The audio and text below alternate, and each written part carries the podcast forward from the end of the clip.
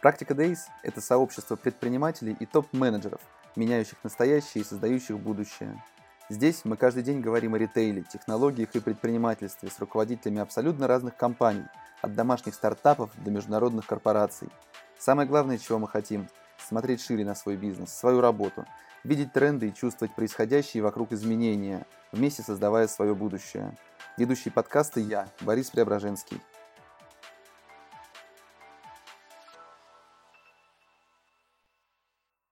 Всем привет, всем доброго дня. Сегодня у меня в гостях э, Михаил Славинский, генеральный директор Ситилинка. Михаил, привет. Привет. Расскажи, пожалуйста, в двух словах, как дела у Ситилинка, как вы переживаете текущую ситуацию? Ну, в целом все норм. Так повезло, наверное, что мы изначально работали в сегменте электронной коммерции, да и товар у нас оказался востребованным, поэтому в целом нам грех жаловаться на что-то. Мы лишь подстроили некие свои процессы под ситуацию и продолжали работать как всегда. Слушай, ну если говорить о динамике, то как менялись продажи эти месяца и как они идут сейчас? Да, я смотрел много твоих интервью, и, наверное, динамика, она такая же, как и у, у большинства.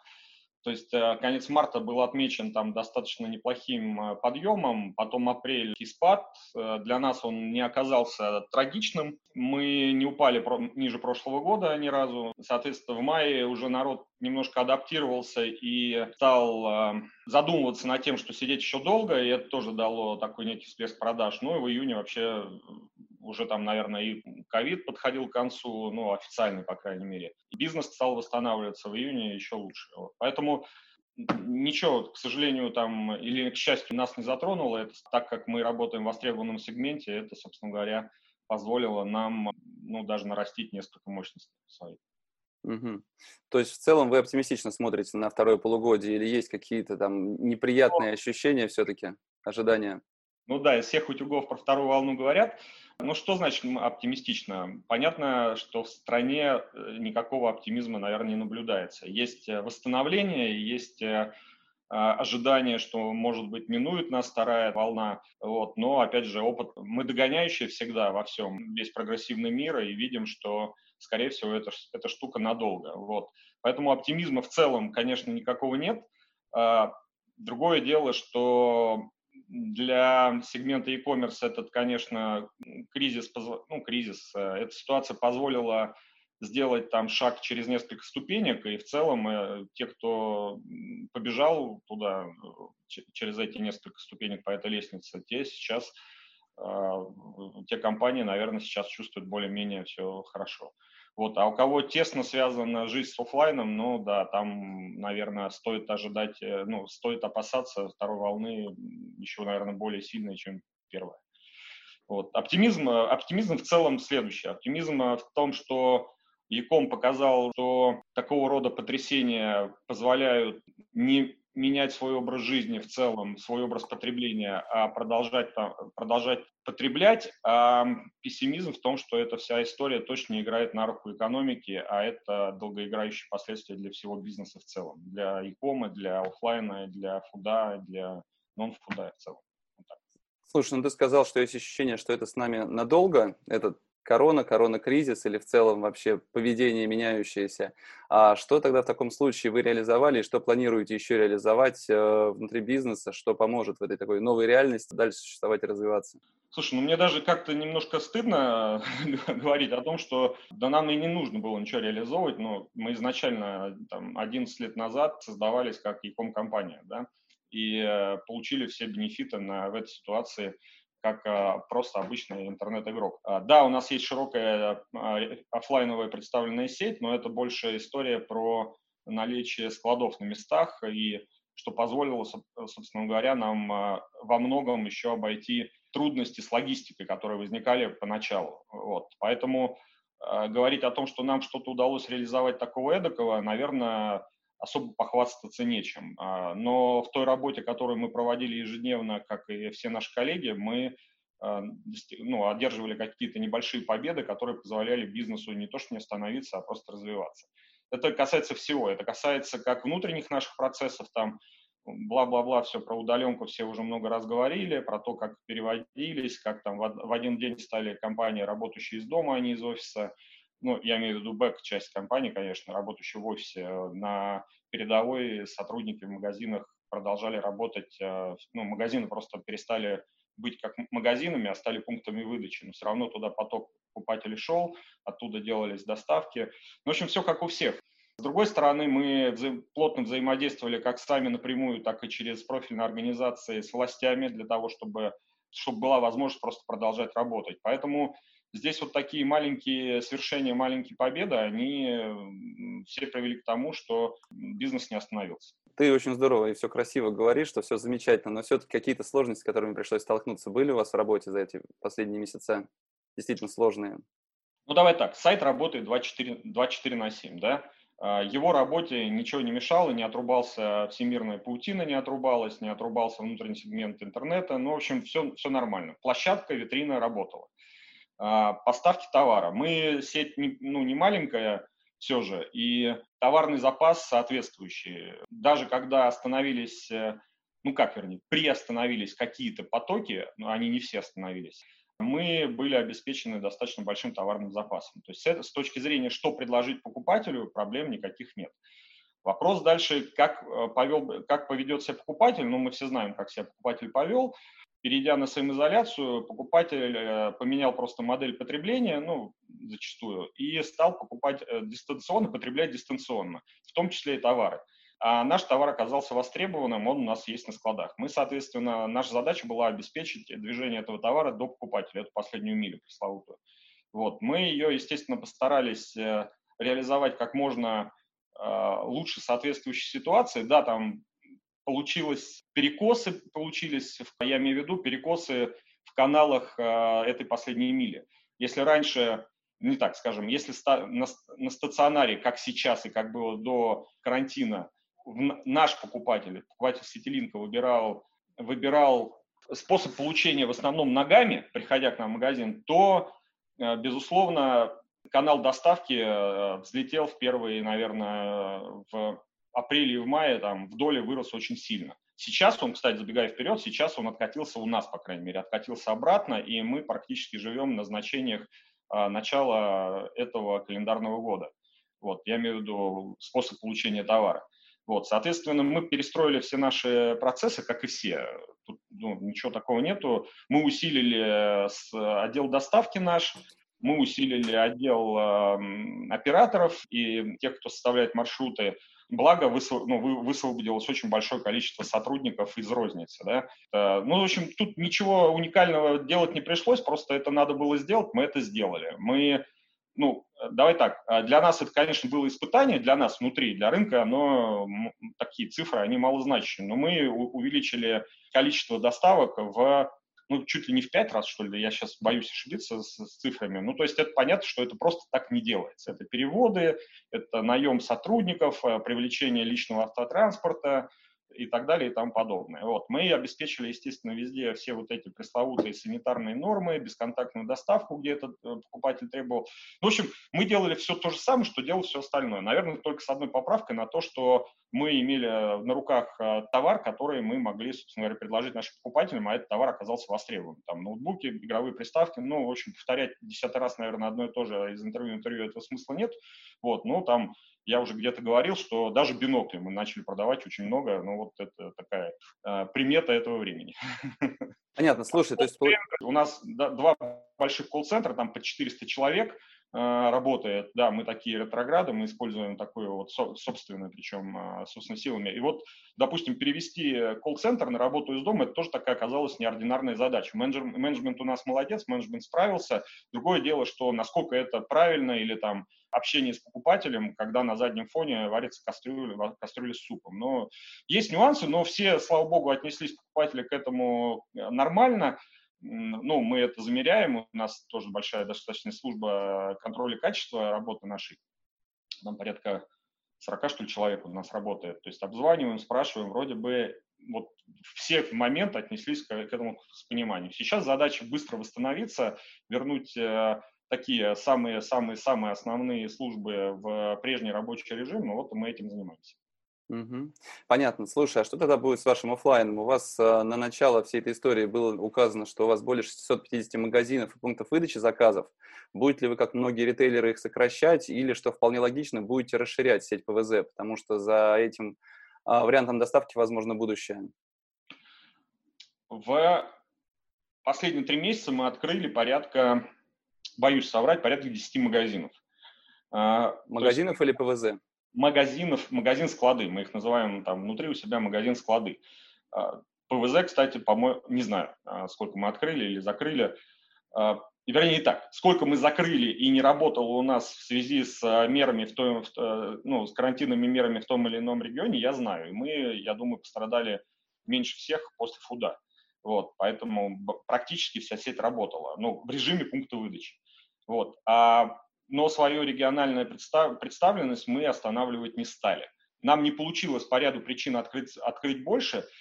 Мы не магнит, мы не X5, где открыть сотнями в месяц, да. Вот. Мы, мы чуть поскромнее, для нас открыть это э, более ювелирный процесс, нежели для таких массовых ритейлеров. Вот. И тем не менее мы открыли штук 10 магазин, магазин складов, хотели больше, но вот по причинам вот именно запретов там, ну, реально, вот просто на, на месте многие арендаторы просто не могли вести какую-то деятельность, даже там связанную с ремонтом или подготовкой к открытию. Поэтому мы открыли всего 10, то есть мы открытие не останавливали и будем дальше продолжать. Там сразу внесу ясность, у нас 150, ну, плюс, плюс там уже чуть побольше, э, магазин складов и остальные там 450-500 точек ПВЗ, да, то есть чтобы не 650 магазинов.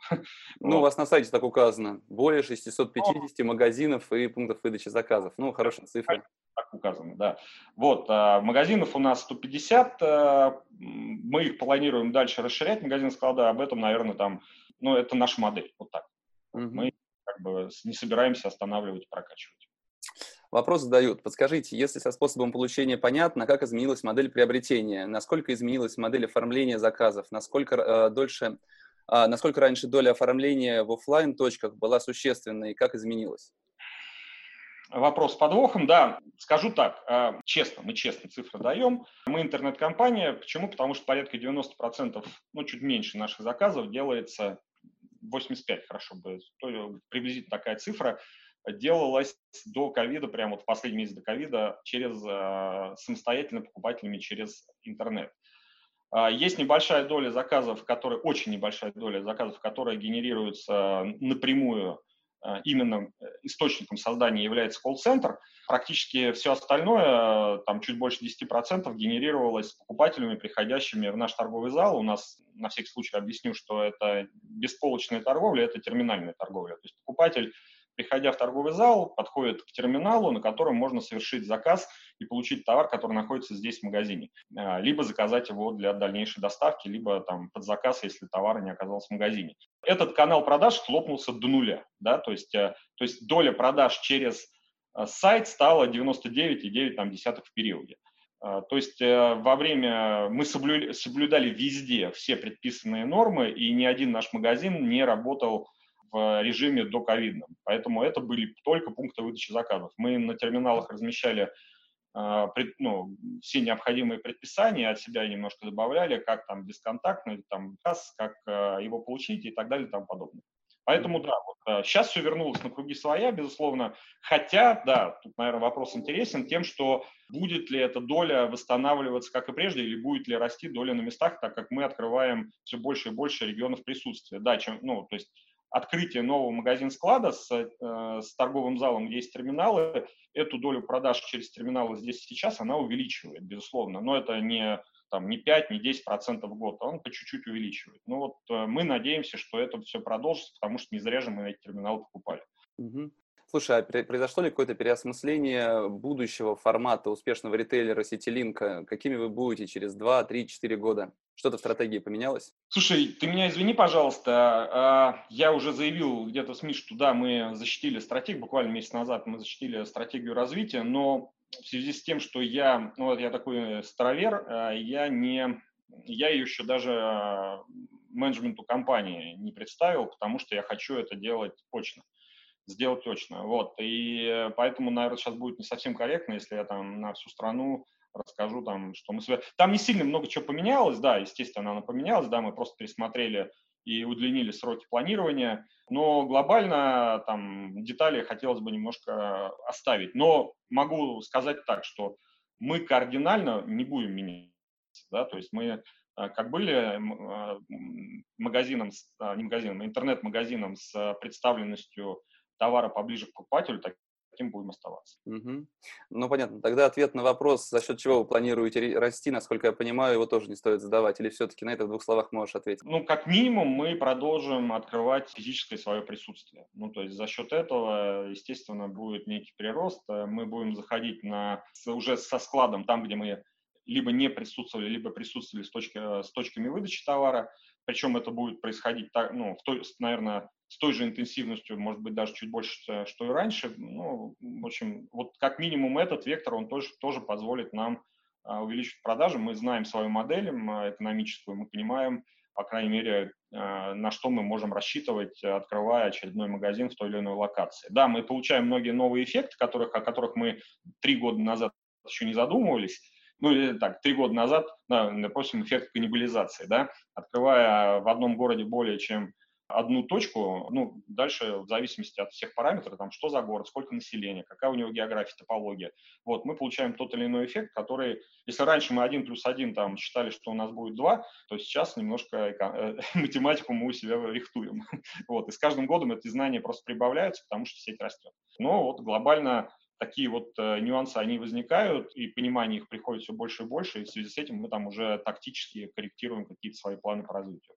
Пока планы вот развиваться и развиваться за счет э, увеличения продаж, расширения внутри там товарных категорий, э, в том профиле, в котором мы занимаемся, мы игрок все-таки больше на рынке электроники, бытовой техники, да, мы, но мы знаем, при том, что знаем, что мы не удовлетворяем все потребности наших покупателей. Вот.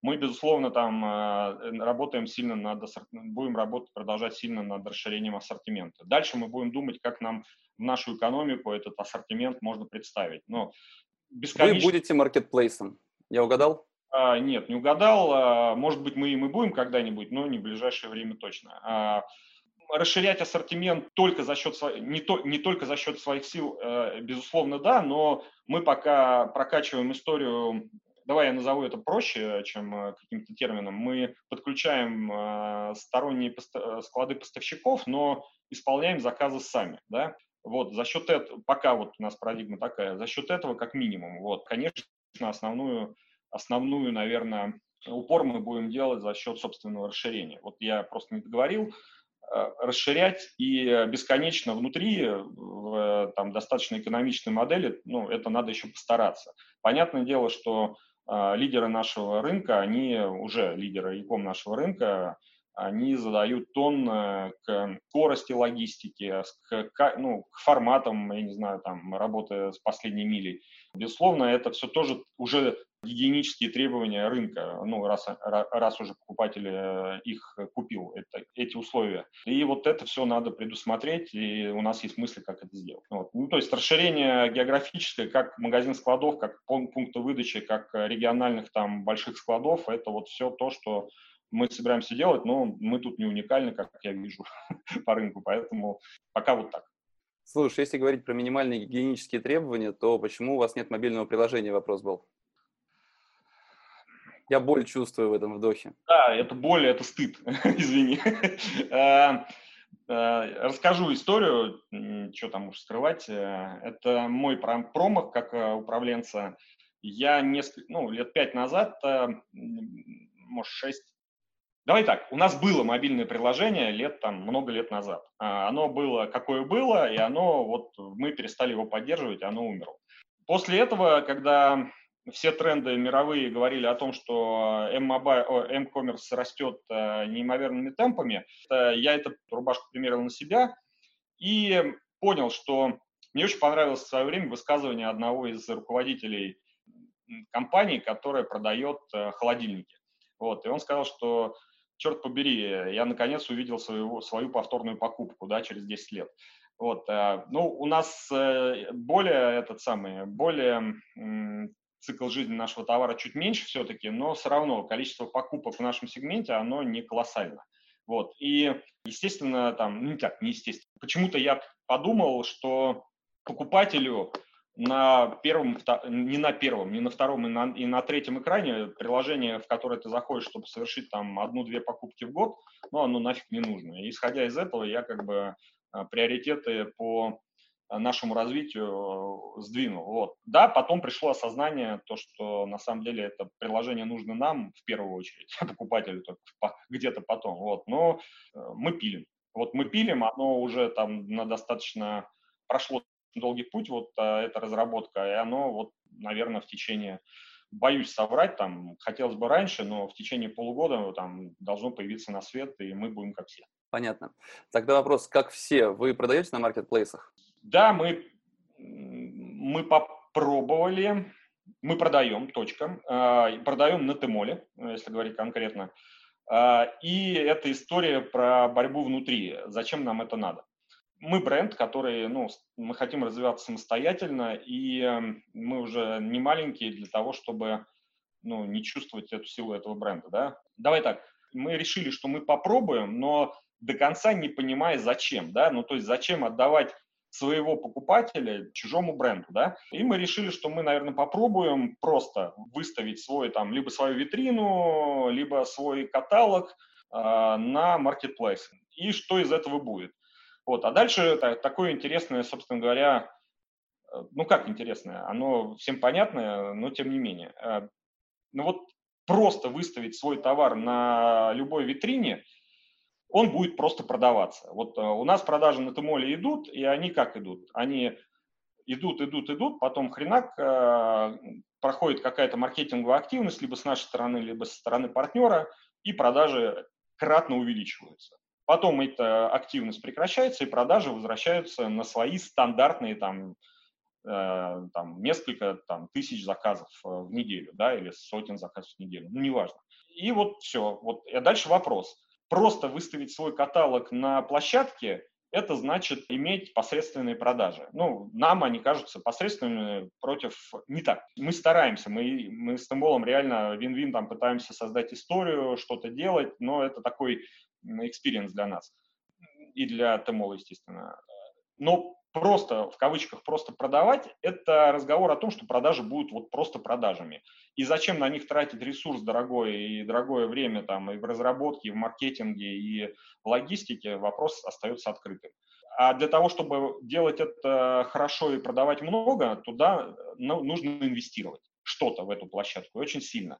Вопрос, зачем бренду самостоятельному бренду инвестировать э, в площадку для повышения ее узнаваемости. Я, я просто, может, ответа не знаю, понимаешь, э, но пока я не нахожу ответов, зачем мне размывать, э, вернее, вкладывать деньги в развитие других площадок. Как можно честно я постарался ответить. Знаешь, я подобную историю слышал от нескольких служб такси, которые сказали, нам не, нужен, не нужны Яндекс Такси, мы не пойдем в агрегаторов, у нас так все замечательно, зачем нам их развивать? Где они оказались, мы с тобой знаем. Понятно, что это не э, стандартная история для любой категории, для любого вида продукции, но все же просто звучит очень похожим образом, к сожалению. Я ответить эту тему, но извини, я, безусловно, все, эти, э, все это проходил, все это тоже слышал. А, я, наверное, отвечу так. Для меня, как для бренда, это получается оптовым каналом. Я не имею коммуникации со своим покупателем, и поэтому это продажи, да, и они могут в конечном итоге, там, этот канал может там стать сильно доминирующим, вот, а, но для меня это останутся оптовыми продажами. Я не понимаю нечестными, вернее, честными способами, какими я смогу коммуницировать с своим покупателем. Сейчас это все можно делать только из-под полы, что, ну, на мой взгляд, не совсем при, ну, неприемлемо. Вот, а, возможно, это все будет развиваться и будет развиваться, ну, каким-то образом, а, как, как в одном или в другом мировом гиганте. Вот, тогда, возможно, когда будет возможность себя как-то идентифицировать, тогда, возможно, эту тему и надо будет прокачивать. Сейчас это усилия направлены на на то, чтобы развивать просто, там, не знаю, оптовый канал продаж. Для этого, как бы в нашей компании, я все-таки часть холдинга большого, а, дистрибуционного. Для этого у нас есть как бы другие каналы э, в компании, кто, где развиваются вот именно продажи с нашего склада через эти площадки. Uh-huh.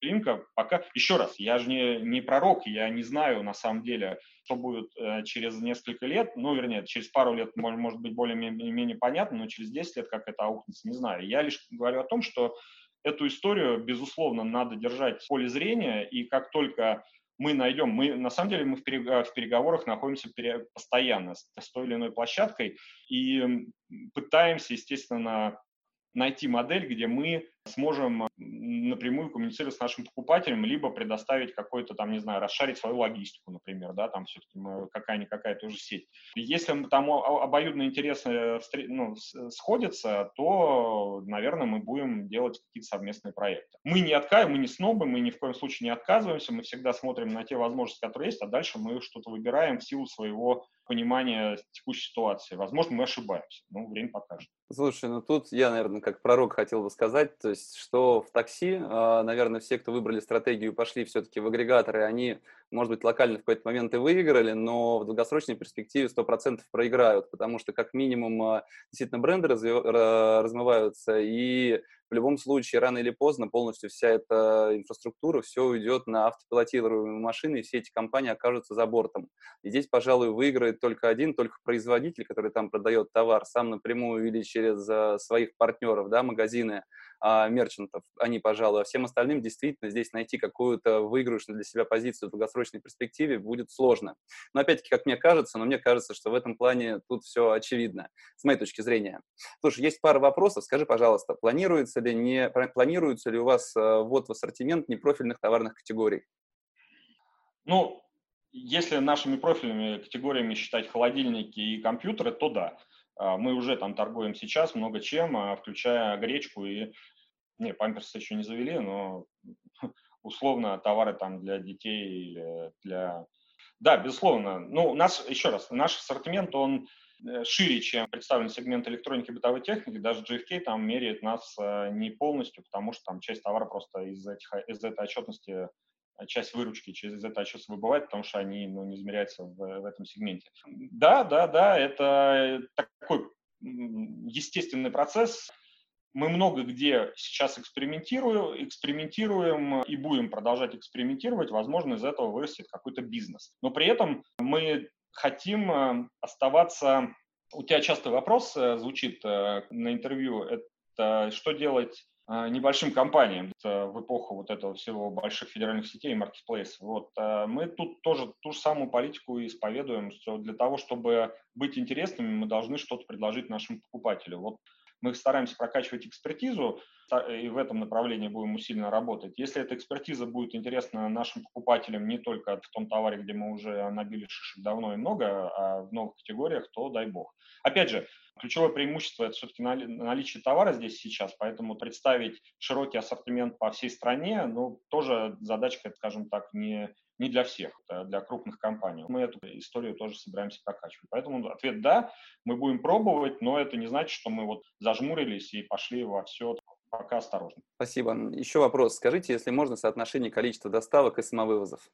Да легко. Как я сказал, в ковид э, доля доставок у нас увеличилась процентов до 40 или 50, а на стационаре доставки это в районе 15 процентов. Все остальное это самовывоз либо из магазинов, либо из пункта выдачи. Львиная доля, то есть больше 50% люди приходят в наши магазин-склады. Наш покупатель, он э, выбирает, мы делали, конечно, исследования, мы много кого опрашивали, я не хотел бы, наверное, скрываться, просто это вызовет много споров. Э, наш покупатель, он выбирает как возможность взять дорогую штуку и ну, потому что все-таки у нас нет полок, да, взять ее и покрутить в руках, прежде чем ты вышел из магазина, то есть такая вот потребность есть у покупателя. Второе – это даже где-то сэкономить на доставке. В Москве это не актуально, может быть, еще в нескольких миллионниках. Во всех остальных городах проблем доехать через весь город за 10-15 минут никаких нет. Ну, то есть э, люди спокойно садятся в машину и чтобы не заморачиваться со всеми этими сложностями с доставкой. У нас, конечно, сервис доставки еще не на высоте, мы проигрываем здесь рынку, пытаемся, делаем все, чтобы это исправить, чтобы улучшить этот сервис, но он есть, но зато он стабильный, скажем так. Но вот чем удаленнее от Москвы, тем для, для нашего покупателя, для нашего почета покупателя это менее востребовано. Вот, покупатели ездят и вот больше 80% забирают ногами. Спасибо. Слушай, а если это корректный вопрос, кто сейчас для вас самые серьезные конкуренты и кто будет через 2-3 года, как ты считаешь? Ну, вопрос обо всем и ни о чем, э, на мой взгляд. Конкуренты всем понятны, там, не буду пафосных слов говорить, что мы там сами за себя. Мы, давай так, мы, это, э, на нашем рынке мы всего лишь там 5-6%. Понимаешь? То есть э, при том, что там у нас выручка там больше 100 ярдов, там, да, ну, а у многих больше, вот, мы, в принципе, на рынке это 5-6%. Ну, то есть э, говорить о том, что мы для нас конкуренты прям вот конкурент конкуренты, ну да, то есть мы хотим стать большими, мы хотим э, вырасти и отъесть долю этого рынка, но тем, да, федералы, да, это маркетплейсы. Это то, та сила, которая сейчас сильно набирает, шагает просто по лестнице, через нее перепрыгивая многие ступеньки, ну да. Поэтому как конкурент, наверное, как конкуренты, наверное, вот такой ответ. Ну хорошо, а в перспективе трех-четырех лет изменится ли вот этот перечень компаний, как ты считаешь, и кто из них э, вылезет на первые позиции? Ну, не знаю, по-моему, всем, э, всем пока очевидно, что борьба за покупателя развернется в первую очередь между большими игроками-маркетплейсами. И кто там будет первым, кто вторым, не хочу давать оценок. И так, по-моему, все очевидно. Там большие деньги крутятся и большие амбиции у ребят, и слава богу. Я бы очень искренне прям хотел бы с точки зрения как и покупателя, как и руководителя компании, уже такой, ниш, ну, там, скажем, нишевой, чтобы игроков маркетплейсов было как можно больше. Да? вот. А, ну, чтобы не было доминанты. Вот я к этому клоню а, больше. Но тем не менее. Не, я не думаю, что за 2-3 года то появится какой-то новый тип игрока, мне не видится. Хотя все возможно. То, что будет битва между форматами и внутри форматов между игроками крупными, это тоже очевидно. Поэтому маркетплейсы, да, они будут там жечь и выжигать, э, но никто не хочет сдавать свой бизнес, в том числе и мы. Мы будем стараться искать что-то, что позволит нам свой бизнес не терять. Так, Дмитрий Алексеев, у меня владелец DNS, сказал в эфире о том, что все эти ваши маркетплейсы, это у вас в Москве, это просто инвестиционные деньги, народ жжет и жжет. На бизнесе это на их не отразится никак, поэтому тоже было интересно твое мнение. Слушай, я смотрел рейтинг Data Insight, топ-100 интернет-магазинов по итогам 2019 года, и вы там находились на втором месте с примерно 90 миллиардов, если не ошибаюсь, оборота, 90 миллиардов 450 миллионов. И темпами роста количества заказов 7% в год. Среди топ-10 или топ-20, я не помню, честно говоря, первых участников этого рейтинга у вас был минимальный рост именно в процентах по количеству заказов.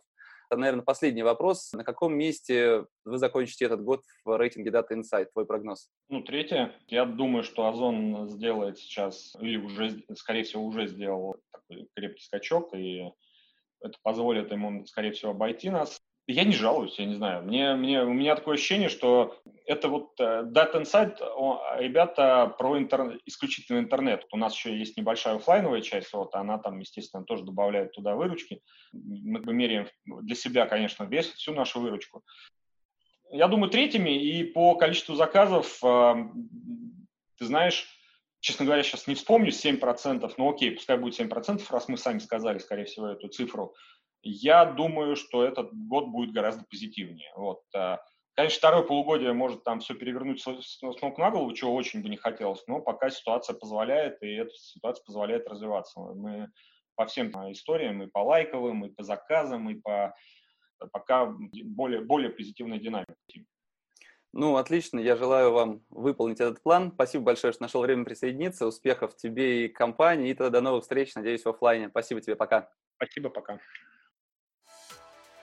Напомню, это был подкаст «Практика Days», а меня зовут Борис Преображенский. Если вам понравился выпуск, поставьте оценку и оставляйте комментарии. Пишите, какие темы вам интересны и кого позвать в гости в следующий раз. «Практика Days» выходит в прямом эфире каждый будний день у меня на Фейсбуке. Еще видеозапись эфира удобно смотреть на YouTube.